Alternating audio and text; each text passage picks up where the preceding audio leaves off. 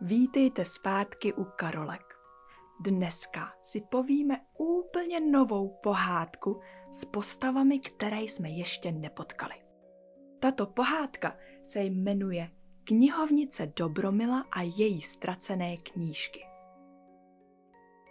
Na okraji vesnice v čarovném království je malý modrý domeček se starou střechou. Tenhle domeček je knihovna knihovnice Dobromily. Zdi byly obehnané vysokýma policema, které byly plné barevných knížek. Modré, žluté, červené, některé měly velmi silné desky, některé měly desky, které už se pomálu rozpadaly. Knihovně také bylo pár křesel, kam si návštěvníci mohli sednout a tiše si číst. Knihovnice Dobromila je laskavá žena, která má dlouhý bílý cop a zářivě modré oči. Lidé do knihovny chodili velmi, velmi rádi. A nejen lidé. Občas do knihovny zavítal i černokněžník Hrůzostraž, Ježibaba Belzebuba nebo čardejnice Rozcucha. A občas přišli i skřítkové. Když jednoho dne knihovnice Dobromila procházela poličkami a zapisovala si, jaké knížky půjčila, zjistila, že jí jedna knížka chybí. Jedna knížka, kterou tady napsanou neměla ve svém papíře. Skroutila své vysoké čelo a mávla nad tím rukou. Asi musela udělat chybu. Přeci jenom poslední dobou půjčovala spoustu knížek možná zapomněla jednu zapsat. Nicméně, když další den přišla opět do knihovny, aby vrátila knížky, které jí lidé vrátili na své místo, všimla si, že opět další knížka chybí. V celé řadě knížek na jedné dlouhé polici na ní koukala velká díra, kde původně byla tlustá kniha. Jak to, že ta knížka tady chybí? Vždyť tady ještě včera byla. No to je teda záhada. Byla to opravdu velká záhada. Řekla si, že dneska si udělá teplé kakao a stráví noc v knihovně v jednom z měkkých křesel, aby se ujistila, že jí v noci do knihovny nikdo neleze a nebere jí knížky. Spokojeně se zachumlala do své deky, usrkávala teplé kakao a četla si její oblíbenou knížku o princi, který se stal černokněžníkem. Příroda venku utichla a celé království se ponořilo do hlubokého spánku.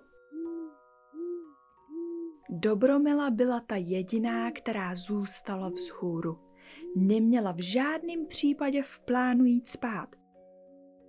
Nicméně noc to byla dlouhá a Dobromelu nakonec únava přemohla.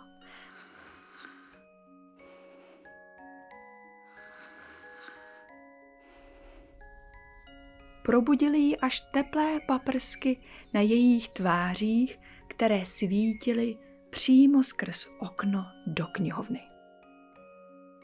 Když oči otevřela, otočila hlavu, aby se podívala po knihovně a v tom se jí oči roztáhly úžasem. Z poliček chyběly čtyři knížky. Někdo v tam v noci byl, po špičkách se kolem ní prodral. Vždyť jsem tady seděla celou noc a hlídala jsem je a stejně mi je někdo sebral. Řekla si, že tohle asi sama nezvládne vyřešit. A tak se rozhodla vydat za černokněžníkem hrůzostrašem. Ale co to myslíš, Dobromilo, že ti někdo krade knížky?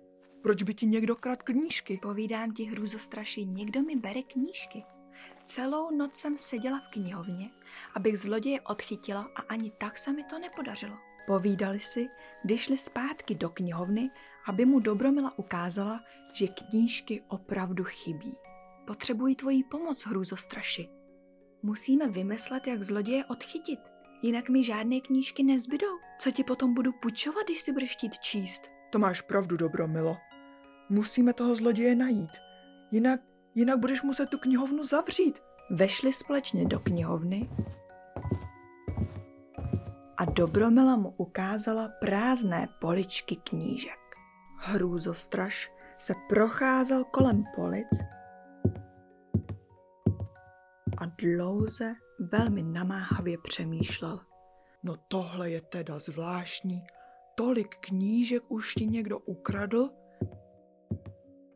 Mám nápad, Dobromilo. Začaruju tvoje knížky tak, aby když ti je někdo vezme bez tvýho svolení, bude se z nich sypat barevný třpitivý prášek. Tím toho zloděje najdeš. Protože když ti tu knížku sebere, můžeš potom následovat prášek a dovede tě až k tomu zlodějovi. Hrůzostraši, to je výborný nápad. Hrůzostraž se postavil před velkou zeď plnou polic a knížek, rozpřáhl ruce a pronesl zaklínadlo. Vítr se v knihovně zvedl a všechny knížky jasně zazářily. Kouzlo bylo provedeno a knížky teď byly pod magickou ochranou. Když další den ráno Dobromila vešla do knihovny, nevěřila svým očím.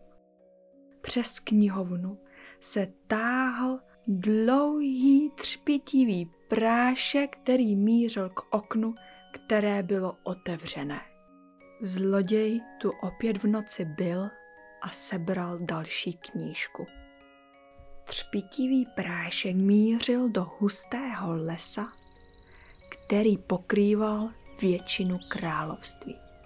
Dobromila procházela mezi vysokýma stromama podél prášku, který jasně zářil.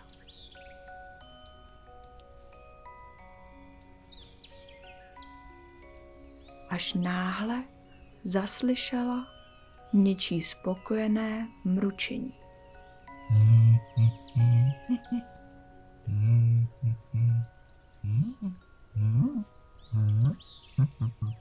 Postupně se kolem prášku začínaly objevovat knížky. Když pomálu vykoukla spoza stromu, naskytl se jí pohled na něco, co v žádném případě nečekala.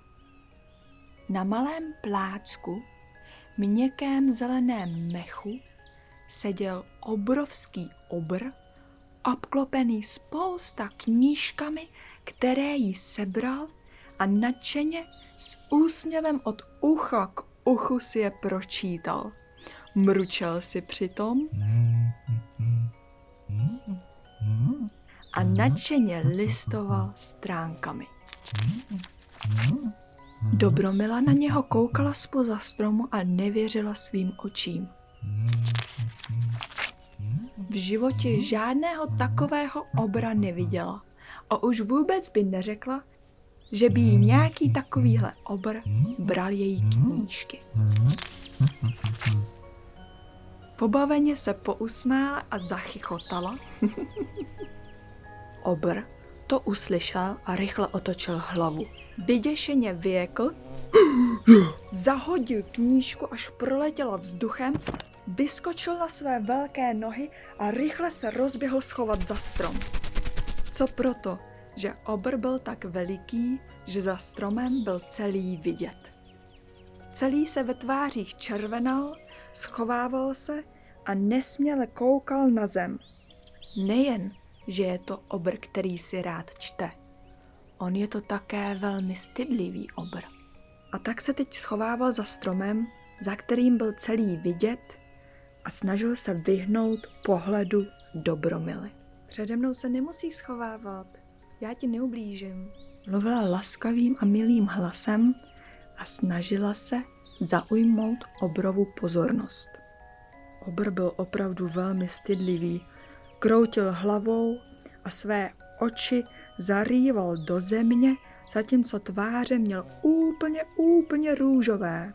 Já jsem knihovnice Dobromila. To jsou moje knížky, které tady máš. Oh, to jsou tvoje knížky. Ty jsi knihovnice Dobromila. Je, je, je.